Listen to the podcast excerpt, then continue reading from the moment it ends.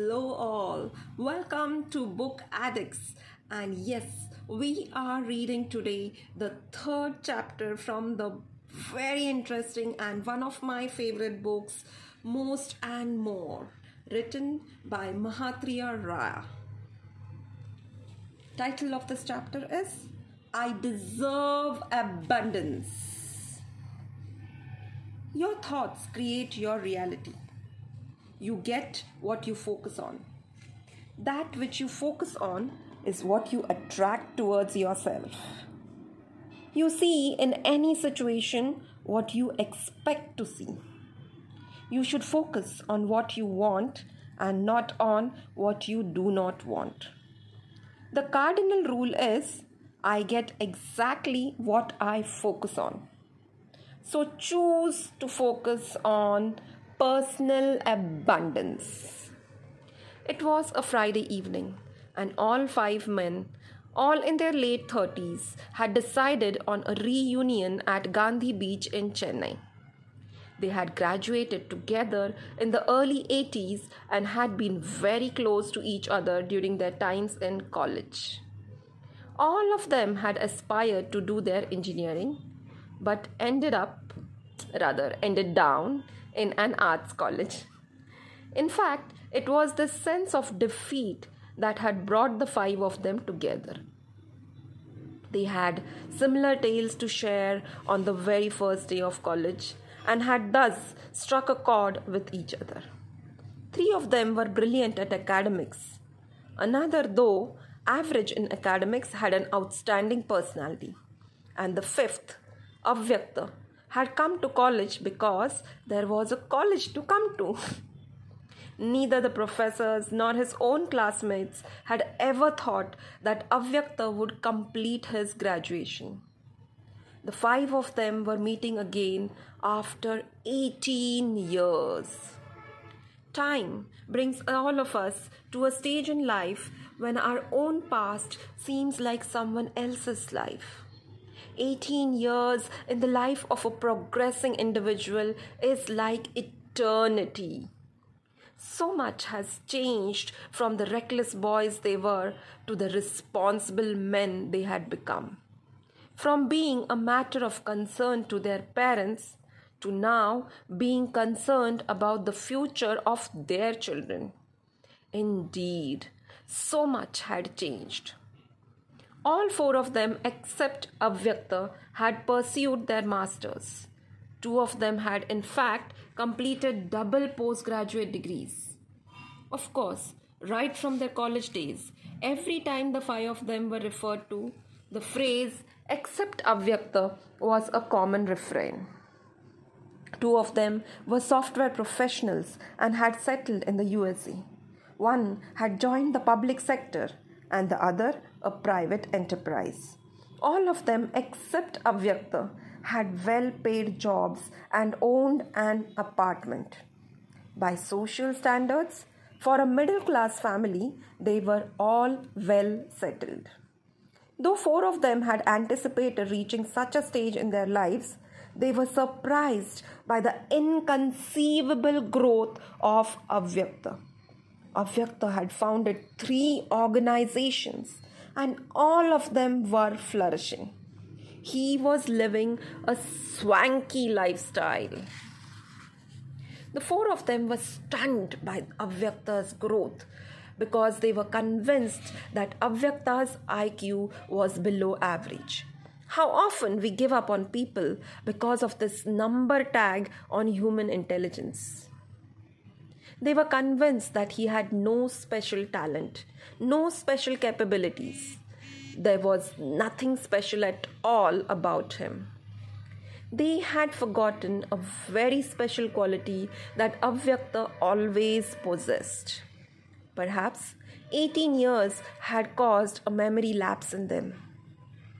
When all of them were learning typewriting and shorthand during college days, Avyakta had refused to learn those skills, saying, One day I will have a secretary who will possess these skills. When all of them appeared for the bank services exams, Avyakta had refused to even buy the application form, saying, I do not believe, belong to the other side of the counter. I can't see myself there. One day, bankers will come to me. When all of them encouraged him to go in for his postgraduate degree, at least through correspondence, he stated with a plump, I will not be a postgraduate but I will have many postgraduates working for me one day. Yet, Avyakta, like his name, was very unique. He was very different from the herd. Even as a schoolboy, Avyakta used to tell his friends, being born in a middle class family is a consequence, but to ensure one does not die in a middle class family is a matter of choice. While his friends in the colony used to wonder which cricket team to join, Avyakta used to ponder on how to start a cricket team so that it could be run on his terms. He used to tell his parents, if someone has to lead, then it might as well be me. Avyakta's secret, real talent, and magic wand was that he refused to accept anything but the best from life, even at the level of thought. Like Disraeli puts it, life is too short to be little. Avyakta believed that a life of abundance was his birthright. In a world that never believes anything unless it sees it, Avyakta's rationale was what you believe in, you will see. He believed in a future filled with abundance, and that became his reality. His friends believed in a future of adequacy, and that became their reality. Avyakta, who could not get the better of his friends in most aspects, scored over them in the all important aspect of life his ability to think big. Rain fills the size of your vessel. Whether your life will be filled with scarcity, abundance, or adequacy depends on the size of your thinking. As if they had all been waiting for the clock at the beach to strike six times, they all arrived about the same time. Amid laughter and high fives and hugs, the five of them had some true and some exaggerated stories to share. After about three hours, Avyakta said that he had to leave as his wife and children would be waiting for him. After passing a few sarcastic comments about Avyakta in specific and marriage in general, the four of them said they would stay back for some more time and asked Avyakta to leave if he chose to. Avyakta signed off by giving each one of them a parting hug. After Avyakta left, the four friends noticed that he had left behind his personal organizer. The one of them opted to catch up with Avyakta and hand it over to him, the other three were consumed with inquisitiveness to know what information it held. Majority prevailed, and they converged like a litter of newborn puppies craving for the warmth of each other's body. A set of eight eyes peered into the personal organizer. They had scanned through the diary section, then the section of birthdays and anniversaries, and then the section on contact addresses and phone numbers, and then an add on section which Avyakta in his own handwriting had titled The Keys to My Personal Abundance. This section of the personal organizer was full of snippets of wisdom. Neither of the four was sure whether this wisdom had been collected from other great men or whether they were experiential realizations born out of the life that had unfolded for Avyakta. Oh, the source hardly mattered. They were secrets of Avyakta's abundance, and that was important for all of them. On the very first page, they found this bold inscription in red ink I know there is a way. Page after page was filled with words of wisdom that were worth a lifetime of search and research. After every page, they looked at each other, smiling sometimes, but mostly nodding their heads in agreement.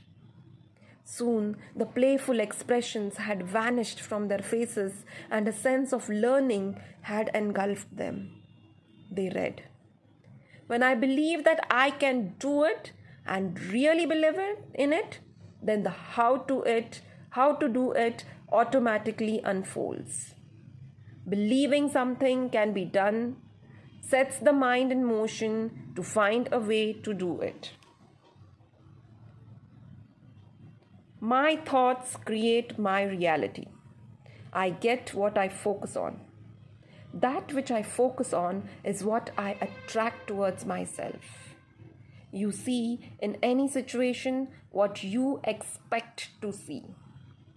If there is anything I hate, it is because I am focusing on it. If there is love, it is because I am focusing on it. If someone is driving me nuts, it is because I am focusing on him. I should focus on what I am for and not on what I am against. The cardinal rule is I get exactly what I focus on. Every book, every philosopher, and every great thinker of the world has eventually led to led me to exactly the same conclusion. So, I have chosen to focus on my personal abundance.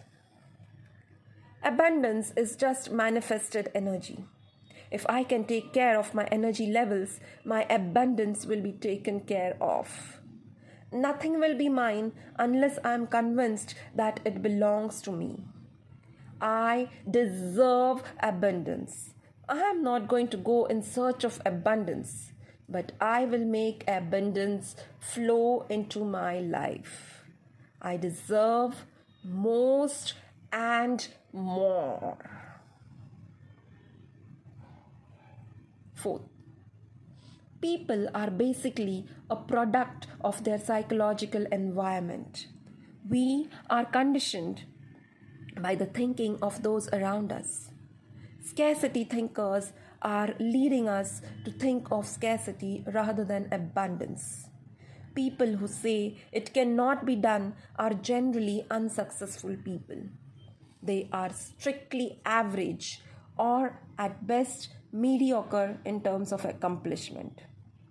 It is a notable fact that people with mediocre accomplishments are quick to explain why they haven't why they don't, why they can't, and why they aren't.